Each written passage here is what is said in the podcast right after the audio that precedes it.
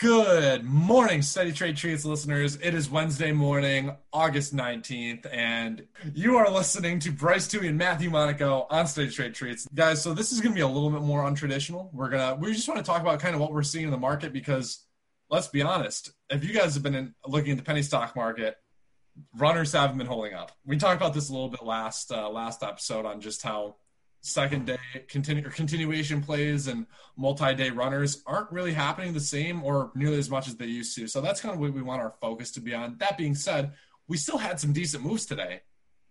They just were all given back by the end of the day. Matt, what have you seen? What have you seen so far? I know we were just talking about this, but yeah, today we concluded felt a lot like 2019. So if you were trading at all during 2019, you should remember. I can't even like point out like five multi-day runs. And also, can we add that today is August 18th? Just because uh, who knows? Maybe, maybe we just start getting a bunch of multi-day setups tomorrow. But up to this point in August, there hasn't been like a good multi-day runner, which was pretty much the theme of 2019. I remember Bryce and I used to sit there at the end of the day and like look at the market and be like, I can't remember the last time we've had a multi-day runner.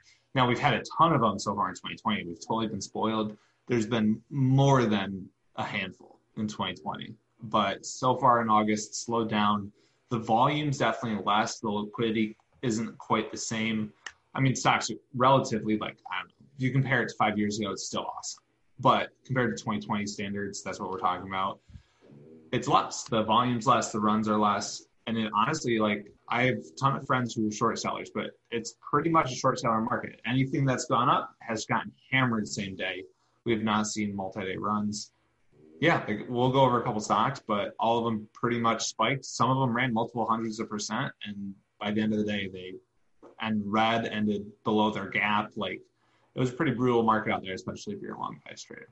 Yeah, and I think one thing to add is like there have been a couple multi-day runners. That's not to say there haven't been, but the runs start on such a little volume that by the time the attention gets to the stock, that's it. As soon as any volatility comes in, it just seems to be over.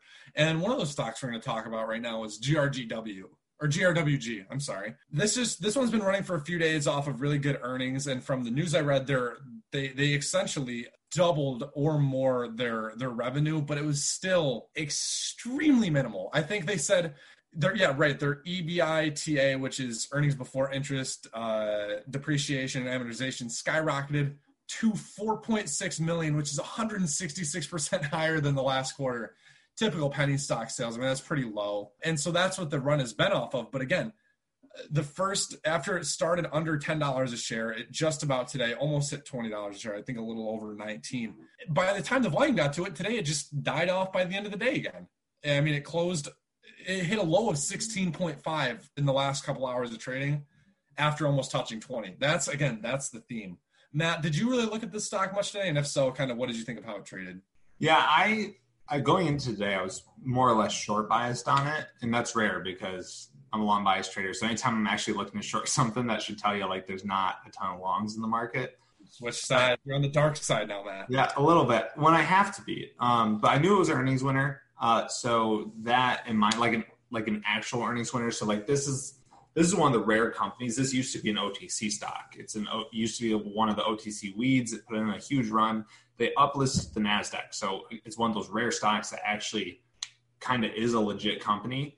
Uh, so I knew that going into that. So when I saw them running on earnings, I was like, I'm not going to get too aggressive on the short side because earnings are fueling this. And given the volume, given that there hasn't been a ton of runs, like a lot of people are looking to short it. So I didn't trade it today and squeezing after hours the day before. So it's going to be interesting to see where this gaps. Uh, any shorts who swung it overnight after this multi-day run are going to be in trouble in the morning. So it's not unfathomable for it to have another day up before we actually have the first red day. Yeah, and I think first red days. I mean, that's that's one of the I wouldn't say easiest short setups, but it's one that's super easy to identify for the most part. They've been working a lot differently lately. I mean, because you get this what should be a first red day, and then normally it just keeps falling. The first red day to me, from what I've seen, Matt, correct me if I'm wrong, but I've seen them to be more of a consolidation for another leg up. It's weird it is weird, and I think that's just a byproduct of 2020, which is thing we talk about all the time in this. 2020 has been an exceptional year. Uh, but first red days used to be like gold, the holy grail. Uh, you pretty much always could get away with it 90% of the time plus. Uh, but now there, I mean, it's it's a well-known pattern. When patterns like that get so well known, so many new, like more and more traders trade them, so they don't work as well as they used to. I don't know if that's part of it or if it's just the volume and the amount of new traders in the market. New traders, for the most part, are long bias traders because they don't have the right brokers to short and they don't understand shorting. So it could be just people thinking it's a pullback and trying to get in a little lower prices before the next leg. Either way, uh, I think it comes down to volume, and volume just hasn't been super great. So you're not going to get super awesome moves to the upside or really the downside. Well, I think one other thing that's important to add too is in 2019, how many first red days did you see? Not a whole lot of good ones. And why is that? Because there weren't a lot of multi day runners. So anytime you get one now, and when you got them then, everyone shorted them because it was a setup that was pretty rare. Now it happens every, basically every other day. I've seen some kind of what should be a first red day. So it might just be there's so many of them. And on top of what you just said. Anyways, let's move past GRWG. Matt, did you have something to add there? No, I just, I think a lot of traders also are taking a break yep. which we said before, um, and yeah, that contributes to the volume being lower. Yeah. Like if there's less people out there, the volume's going to be lower, and the moves are not going to be as easy. They can be manipulated more. Um, volume's king at the end of the day. Yep, agreed. So let's talk about Kodak, one that we talked about a while back and one that was on everybody's radars in the beginning of August, end of July. So basically, I did not see news on this ticker, but after basically doing nothing, it had its first attempt of a green day, opening the day up at about $7.34, hitting a high of 1369 it's quite the move. It did it on a couple halts up. Of course, it closed the day pretty weak, as we've mentioned, is the theme of most of these runners here. It closed the day around eight dollars, barely above the open price. Now, I don't know if you were watching this one throughout the day. What are your thoughts on it? Because again, this was probably one of the crazier midday moves out of nowhere on a left field. Definitely, We've talked about this one. I probably, I think it was our first episode of Treats actually. It was, and it was awesome supernova sketchy situation, still is sketchy. Haven't caught up on the news, but I think whatever government contract that they had that started the run was revoked because of the sketchy situation of all the insiders. So it, it was it was due for a bounce at some point. Again, stocks don't go straight down or straight up, and this one's more or less gone down for like over a week, two weeks. So it was just bound to have some type of bounce, and that's what we saw today. Um, if you were trying to catch the bounce, it's a good lesson because it faded from 60 to like eight or lower. I, I still haven't seen the chart, but it, it just got hammered before it actually had a bounce. So don't try to fight the trend, whether it's to the upside or to the downside. Just when it bottoms, then a bounce is probably going to happen. And if you're opposite, like don't try to find a, a peak. Like that's how you that's how you're going to blow up on account to the long side or the short side. That's just recipe for disaster one thing that I also saw, and this isn't uh, this wasn't the verified piece on Kodak, so I'm not going to say, oh, this was the news. But I saw something really interesting that one of the PR, well, the PR that they released, there might have been some fault in it. So apparently, this could save them from a potential insider trading charge.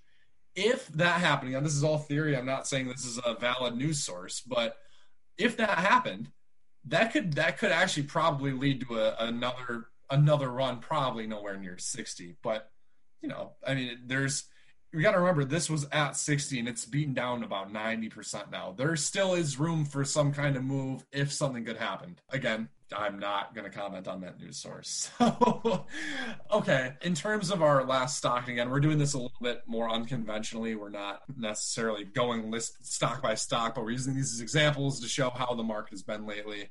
GRNQ is that third one we're going to talk about today. Um, this gapped up very slightly. It opened the day up around 96 cents, hit a high of 312.